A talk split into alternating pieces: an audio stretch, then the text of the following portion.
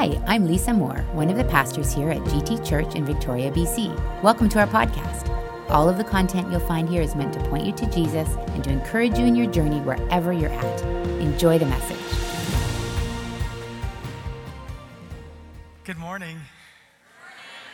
Thank you, Pastor Lucas, for, uh, for that honor, and it's very humbling um, to receive uh, from you in that way. Thank you to this wonderful church. You, the 20 years that I've been here, it's been a true gift, honestly, to me. Um, uh, because I think I mentioned this to you a few weeks ago. You, as a church, have taught me so much. Um, you've taught me how to love, you've taught me how to endure, taught me how to persevere when things are not great, uh, how to walk through trial, um, how to walk through transition. Um, you, you've taught me uh, truly how to serve, um, how to choose unity even when we don't agree, um, how to walk together and how to keep vision in our hearts, how to make an impact on the kingdom, and how longevity has great value. Um, because I'm, I'm just one voice over the almost 100 years of GT, uh, its family, its years. Um, and now, as we step into becoming coastline, um, I'm, just, I'm just here in this season with you with great joy. I, I just want to say I'm humbled. Um, I'm, I'm your brother in the Lord, and we do this together. And I'm so thankful that you give me the privilege of serving you. And so I do love you, and I'm, I'm grateful for uh, this day that we have. So, um, let's let's have church. Let's look in god's word together. Hey let's do that. So um, what would i rather do on my 20th anniversary than preach? It's pretty exciting. Thanks for coming to listen today. But i, I want to say that we are at the end of this series. It's called future church but i'm not going to talk today about something that really is visionary.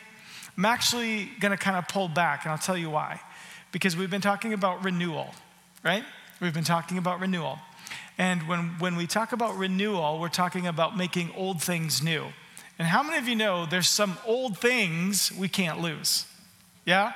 Some old truth that we have to hold on to. In fact, there's some ancient things in God's word that we mustn't ever let go of. Amen? And so I'm going to preach a message that is on a topic that we just don't preach about very much anymore because it requires explanation. And so I'm going to do that. I'm going to preach about it, but I'm also going to give the explanation. If I had a title for my message, it is The Power of the Blood of Jesus Christ.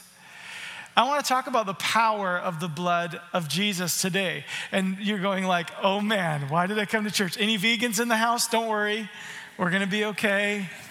It's going to work out fine. Just trust me for a few minutes, okay? So here's what I want you to do.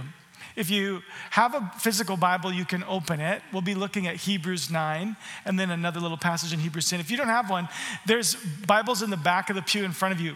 Um, and I'd love it if we read along together. If you go to page 972 in the Bible that's in the pew in front of you, then you can jump in with me. We're going to look at Hebrews chapter 9. Um, and I'm going to read several verses because I want us to actually get this concept in our hearts. I won't do a lot of explaining now, but by the end, everything will come in for a landing on the explanation. The power of the blood. The power of the blood. Hebrews 9, starting in verse 11. But when Christ came as high priest of the good things that are now already here, he went through the greater and more perfect tabernacle that is not made with human hands. That is to say, it's not part of this creation. He did not enter by the means of the blood of goats and calves, but he entered the most holy place once for all by his own blood, thus obtaining eternal redemption. The blood of goats and bulls and the ashes of a heifer sprinkled on those who are ceremonially unclean Sanctify them so that they are outwardly clean. How much more then will the blood of Christ, who through the eternal Spirit offered himself unblemished to God, cleanse our consciences from the acts that lead to death so that we may serve the living God? And now, if you'll jump over to Hebrews 10, let's start reading in verse 19. It says, Therefore, brothers and sisters, since we have confidence to enter the most holy place by the blood of Jesus, by a new and living way opened for us through the curtain that is his body, and since we have a great priest over the house of God, let us draw near to God with a sincere heart and with the full assurance that faith brings, having our hearts sprinkled to cleanse us from a guilty conscience and having our bodies washed with pure water. Let us hold unswervingly to the hope we profess, for he who promised is faithful. And all God's people said, Amen. Amen. So you're going to go to lunch with someone today, or have somebody over, or have a conversation later, and church might come up, and they might say to you, Hey, how was church today? And hopefully you'll say, Oh, it was really good. And then they'll say, What did you talk about? And you'll have to tell them that you talked about animal sacrifice at church today. And that's when they'll call for their Uber. It'll be time for them to go, right? This is an odd place for us to land. But I want you to know that understanding the power of the blood of Jesus Christ is transforming and revolutionary. It will change things for you because you realize when you understand the power of the blood of Jesus, you realize how it really can be true that you are saved. It's wonderful. I want to pray. I just pray, Holy Spirit, that you would come. You, have been invited, and we welcome you now. Holy Spirit, would you speak to us? Would you open up our minds and our hearts to this picture of the power of the blood of Jesus? And would you remove the veil that often is present for people? Lord, I pray for deep understanding and for the joy of that revelation that comes through this word. Thank you, Holy Spirit. Amen. You know, we all get things wrong, don't we? Um, it was 1999, uh, and the tech world was exploding, and there was a, a search engine that was called Excite. I don't know if you remember Excite, but it was kind of a big deal about 1999. And um, about, about uh, midway through the year, two men who had a business, an idea, a company, and they were already starting to, to work you know, their ideas out, had the, had the plan to sell their concepts, their ideas, their business to the CEO of Excite um, as a part of their search engine. And so they came to him and they said, Listen, we'd like to sell you our business and our idea. And he says, Okay, how much do you want? He said, A million dollars. He said, No way. Forget it. It's not worth a million dollars. So they went away and they thought about it and they came back and they said, Okay, fine. $750,000. And he said, Forget it. I'm not going to give you that much money. That's way too much money. I mean, it's 1999. That was a fair bit of money back in the day. And so that was the single biggest decision in that CEO's life because the name of that company is Google and it's worth $1.4 trillion now. we all make mistakes. When was the last time you made a mistake? I mean, that's a pretty big one. That guy's probably still not over it, right? uh, I make mistakes sometimes, but I do want to point out that my wife is a criminal. I asked her point blank, Have you ever had a speeding ticket? And she said, Yes. She's paid for her crimes, though.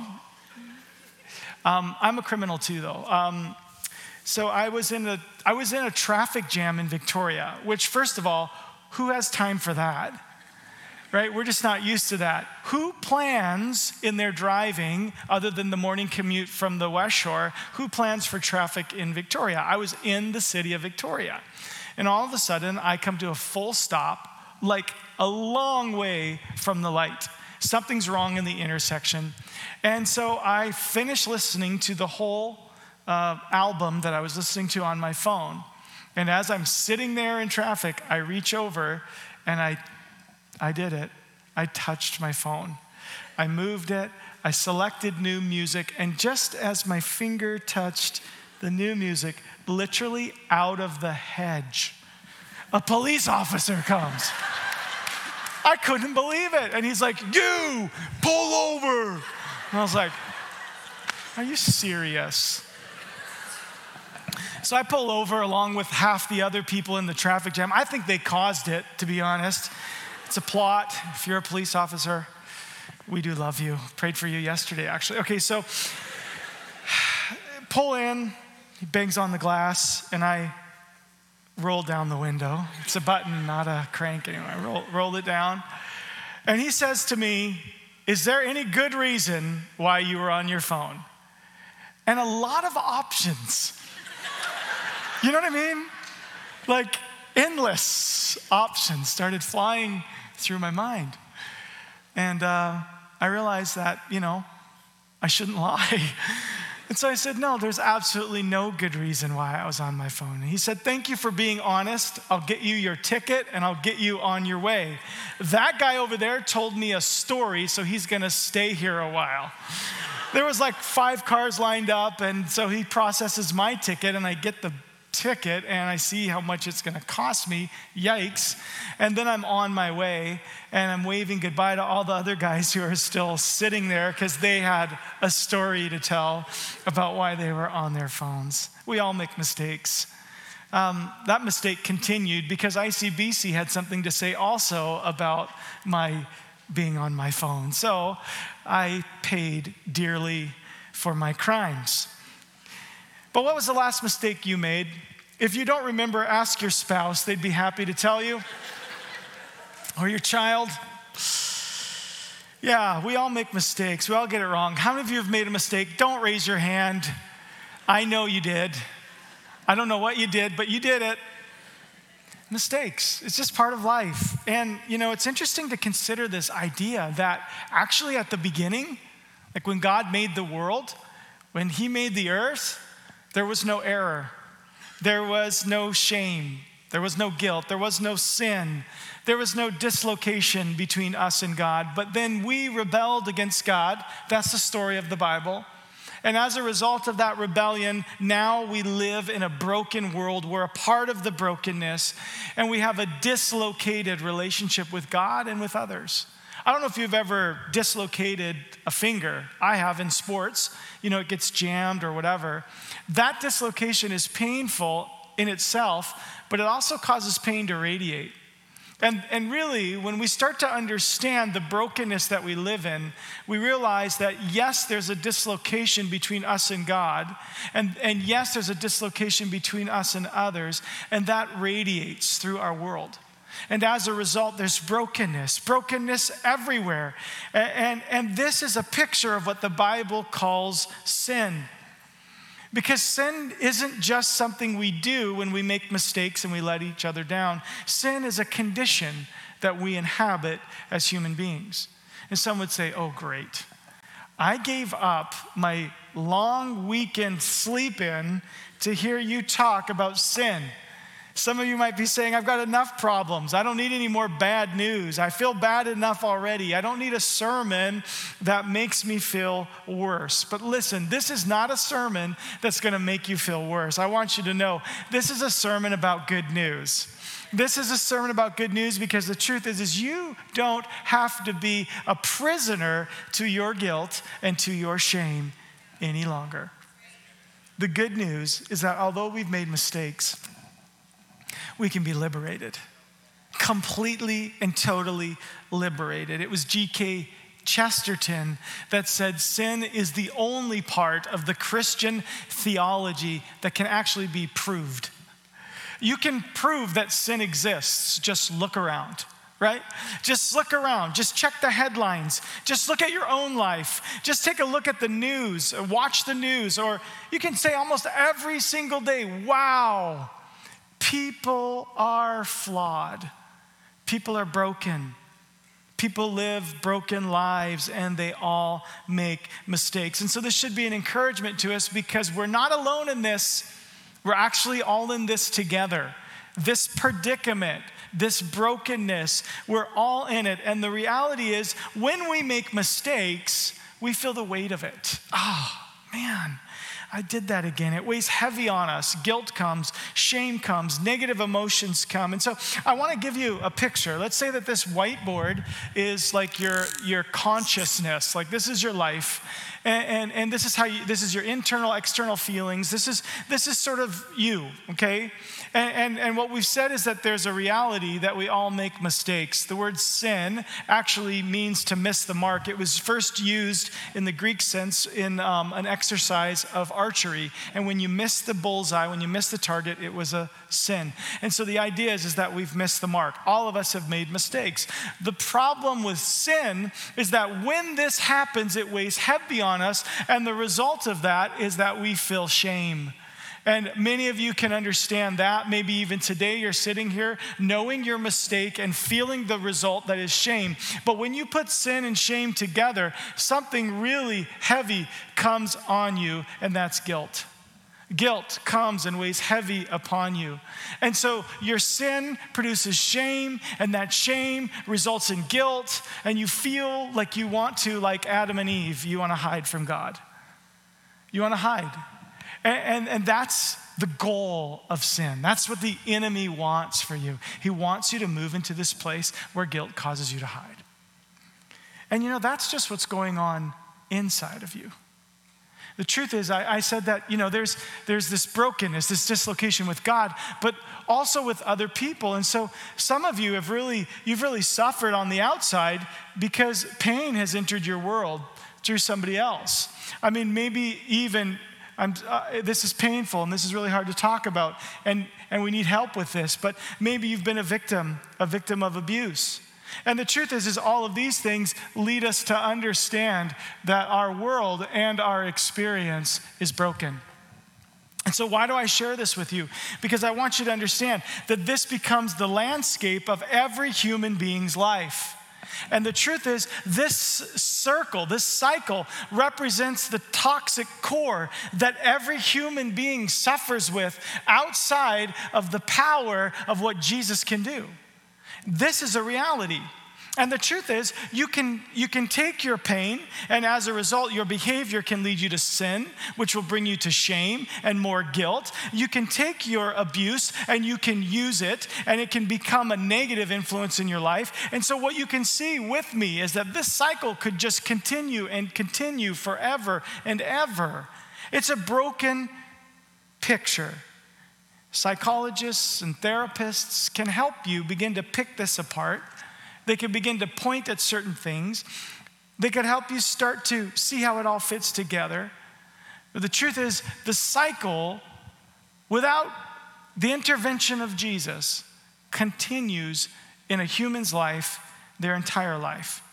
And, and, what can happen is, as a result, we, we look to fix it. We look feel the mess of emotions on the inside. And so we take a mask and we put it on because we don't want people to really know what's going on. And so we, we hide it. But the truth is, we still feel pretty broken on the inside. And you might have to say, well, Andy, I have to put on a mask. I have to cover up because when I look in the mirror, all I see is this stuff. That's all I see. And I want you to know that I understand. And I, and I want to just point out that this hiding that I was talking about, this hiding either behind a mask or, or literally, physically, just hiding our lives from others, it can show up in many places. It's not, it's not just like going into a dark room and closing the door. Sometimes it shows up in our appearance, the way we present ourselves. Sometimes it shows up in, you know, a, a countenance that's angry to keep people away. Sometimes it, shows up in like, I'm gonna, I'm gonna mask the insecurity with, you know, a, new outfit, you know, do a little bit of retail therapy, right? There are times where we use our appearance as a way to kind of make it through. Sometimes we use relationships. Relationships can be healthy, but they can also be very unhealthy. And sometimes people will jump from relationship to relationship, trying to figure out the mess of emotions, trying to hide and fix it. And then other people move into self medication. We've seen this a lot, where people will actually use drugs or alcohol or other means to try to just numb the pain. And the reason why I bring this up is because I want to tell you something. You're not alone. This is the human condition. I'm reading Ecclesiastes right now, which is potentially the low point in the whole of the Bible, because Solomon is feeling pretty blue and he's talking about how messed up things are. He's reflecting on a broken world. And the truth is, this is our reality. Our culture is dealing with this every day. We live in a generation that doesn't know how to deal with the pain, doesn't know how to deal with the guilt, doesn't know how to deal with the shame. And they're wishing there was a TikTok or an Instagram filter that could cover it. But the truth is, it doesn't work that way. So, what do we do? What do we do? Some conclude, well, I'm just not lovable. And so, what I'll do is I'll take this mess of emotion inside of me and I'll, I'll weaponize it. I'll use my emotions as a way to exploit others or to get what I want. I'll, I'll use my sexuality, I'll weaponize it, and I'll use it to get what I want. I'll use it so that I can feel good. At some point, I can feel okay about myself. And this is really the consequence, my friends, of looking down. Looking down and seeing us seeing our guilt, seeing our sin, seeing our shame. But so many times we don't realize that we're looking in the wrong direction. Because God has something better for us. We won't find the answers in here. It's not a matter of self help, it's not a matter of self improvement It doesn't deal with what's going on in here. We need a rescue. We need a rescuer. We need someone to take away the guilt and the shame. I grew up in Arizona, and dirt roads were a way of life and mud was real. I mean, it's dusty and dry, but then the rain comes, and when the rain comes, it's mud. I loved mud. As a kid, mud was the best. You get your big trucks out and you play and you dig and you make holes, and it's great, it's awesome. The problem with mud is that I wasn't that thorough at getting rid of it once I was done playing with it. And I don't know if you've ever had mud dry on your skin well, you can rub it off and get rid of some of it, but the residue always remains. There's no way to really deal with the dirt that's left behind unless you do what mama says and get the soap and the water and scrub it off, right? And I think we have to understand that even in our desire to take care of ourselves, to help ourselves, to remove the stuff from ourselves, that there is a key ingredient missing. And when it comes to our spiritual lives, when it comes to the mess that we might feel on the inside, I want you to know that there is a pathway and a key to being rescued, and that key is repentance. Repentance. I, I'm, I'm sad to say that in some places, repentance has become a bad word. Admitting guilt is dangerous. It's like you've been in a car accident and they say, Don't say sorry, how can I not say sorry? I'm a Canadian. The first thing I say is sorry. I say sorry when it's your fault. But there's something about repentance that seems to almost become like the blood of Jesus. Like these are words we just don't like hearing. Let me reframe it for you in the words of Eugene Peterson. I love what he says here. Repentance is the no we say to the world's lies and the yes we say to God's truth. It's a rejection that is also an acceptance. It is a leaving that develops into an arriving. A no to the world and a yes to God. Isn't that so good? Doesn't that make you feel excited about repentance? Does it make you feel like you want to embrace that concept? It's not a woe is me, it's a realignment. It's about understanding that you can access power.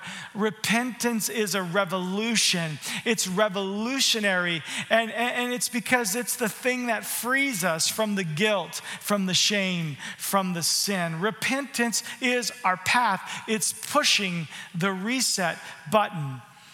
And the key to repentance and why repentance actually works is because there's power in the blood of Jesus. That's why it works. Otherwise, it wouldn't work. It only works because we're appealing to the blood of Jesus, and it is powerful. Powerful.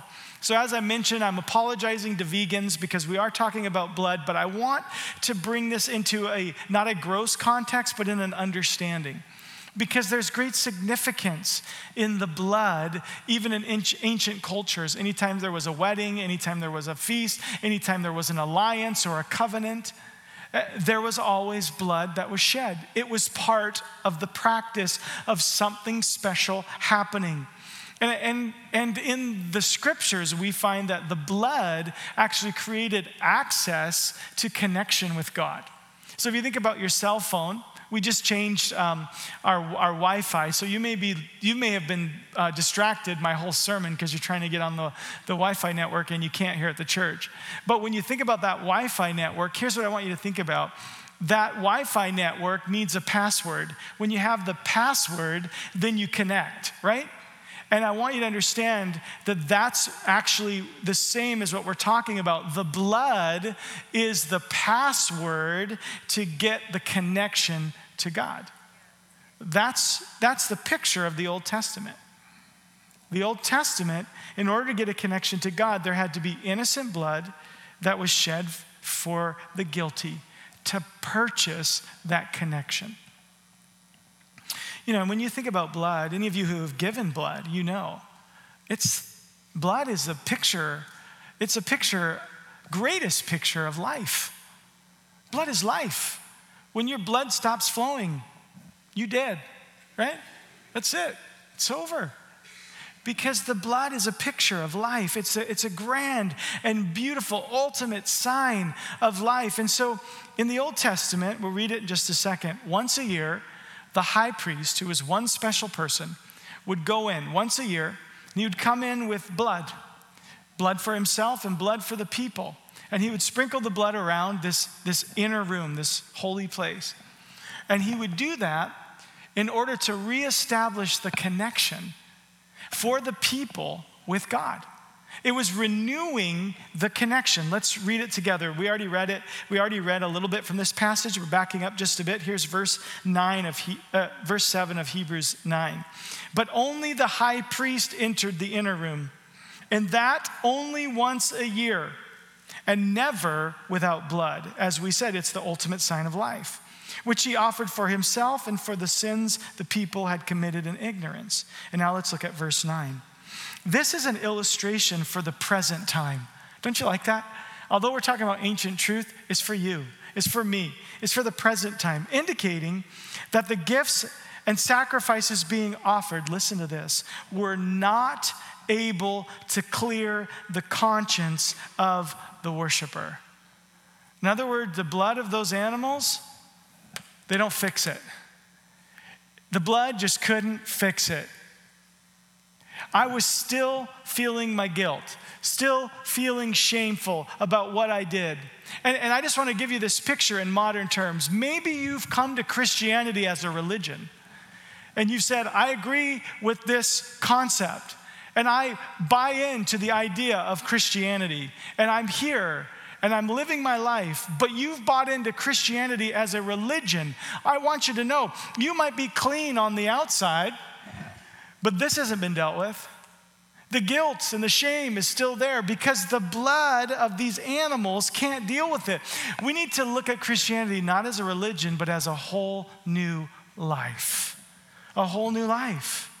We, need the, we needed more powerful blood. That's why this didn't work. We needed blood that was more powerful. And in the message version of John chapter 1, verse 14, it says that Jesus, who is here called the Word, the Word became flesh and blood. We needed that. We needed God to show up.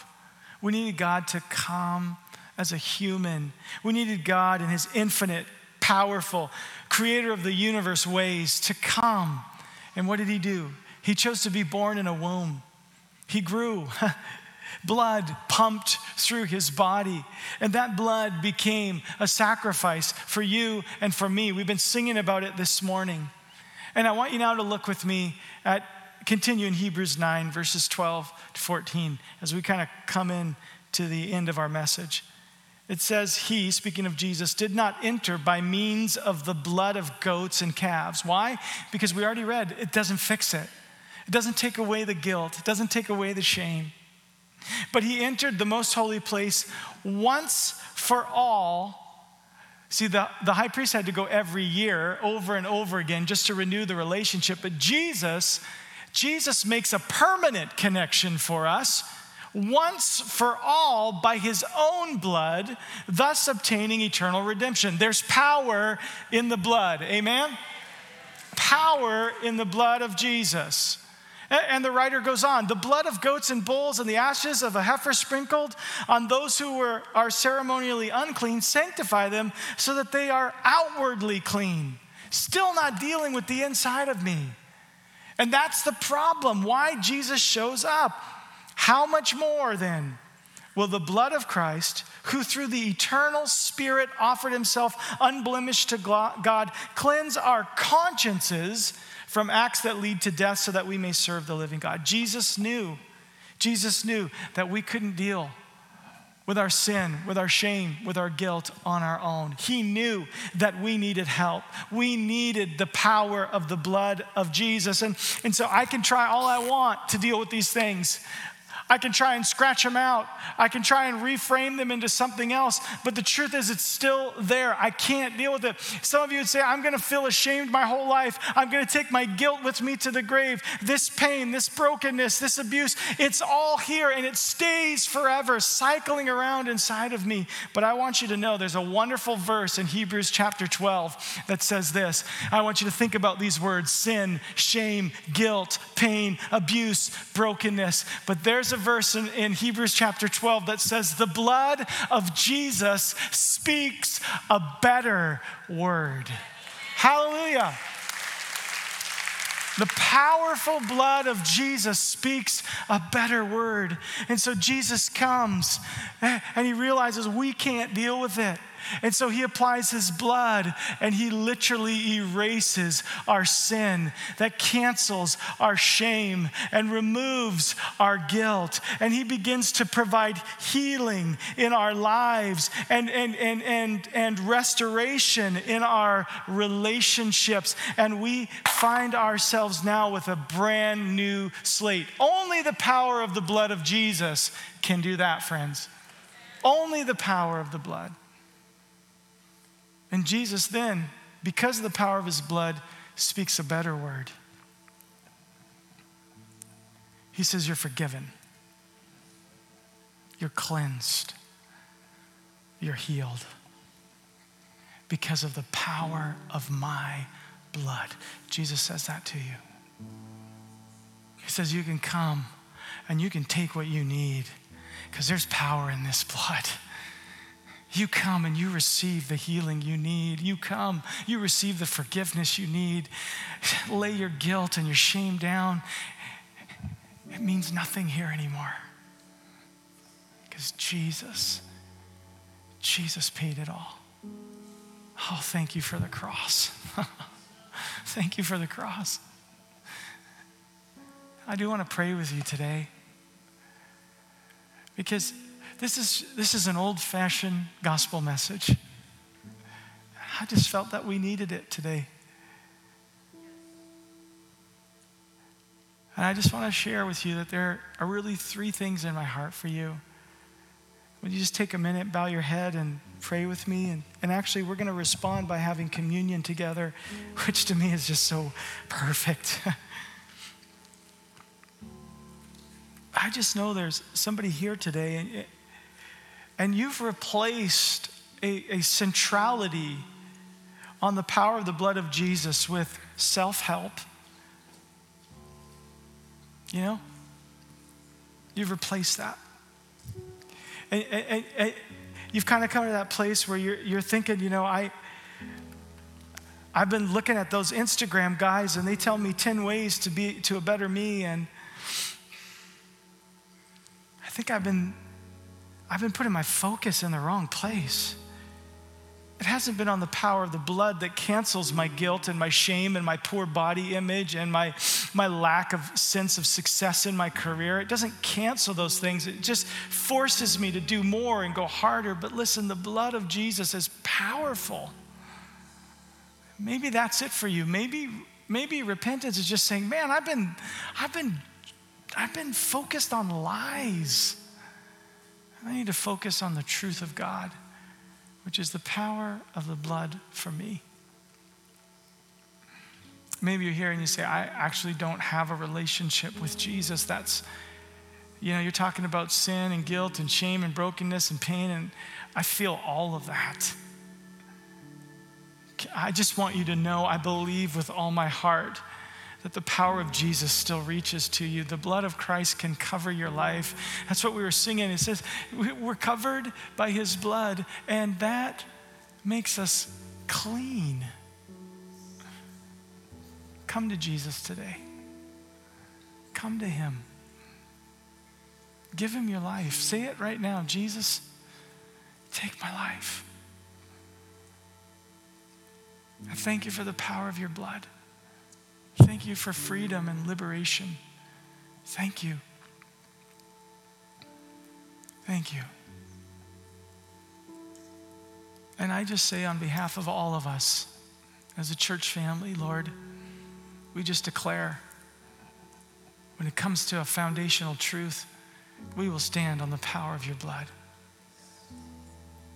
We'll proclaim the power of crucified Jesus who rose again and liberated us and freed us. We will stand on that truth. So we thank you for the power of your blood, Jesus. We receive it now. So, my friend, I just tell you just take what you need. Take what you need from the supply, it's endless. His mercy, His grace, His love, His forgiveness, His healing, His provision. It's endless. Come and rest in Him. Come and be washed and cleansed. So I invite you, as a response with me, let's glorify Jesus together today. You know, for those of you that are new to us, um, what we're going to do is we're going to take this small wafer and this, this is grape juice, and we're going to use them as a, as a, a tool of remembrance before our God.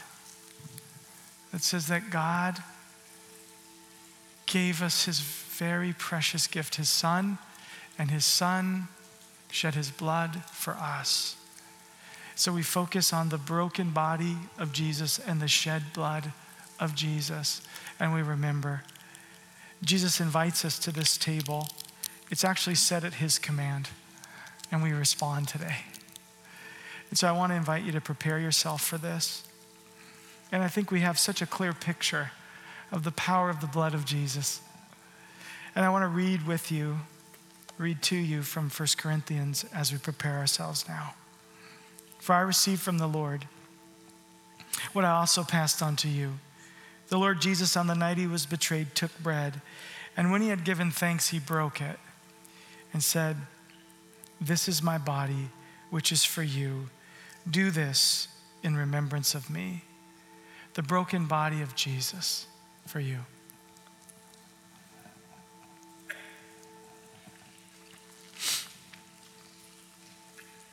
In the same way, after supper, he took the cup, saying, This cup is the new covenant in my blood. Do this whenever you drink it in remembrance of me. For whenever you eat this bread and drink this cup, you proclaim the Lord's death until he comes. The powerful blood of Jesus shed for you.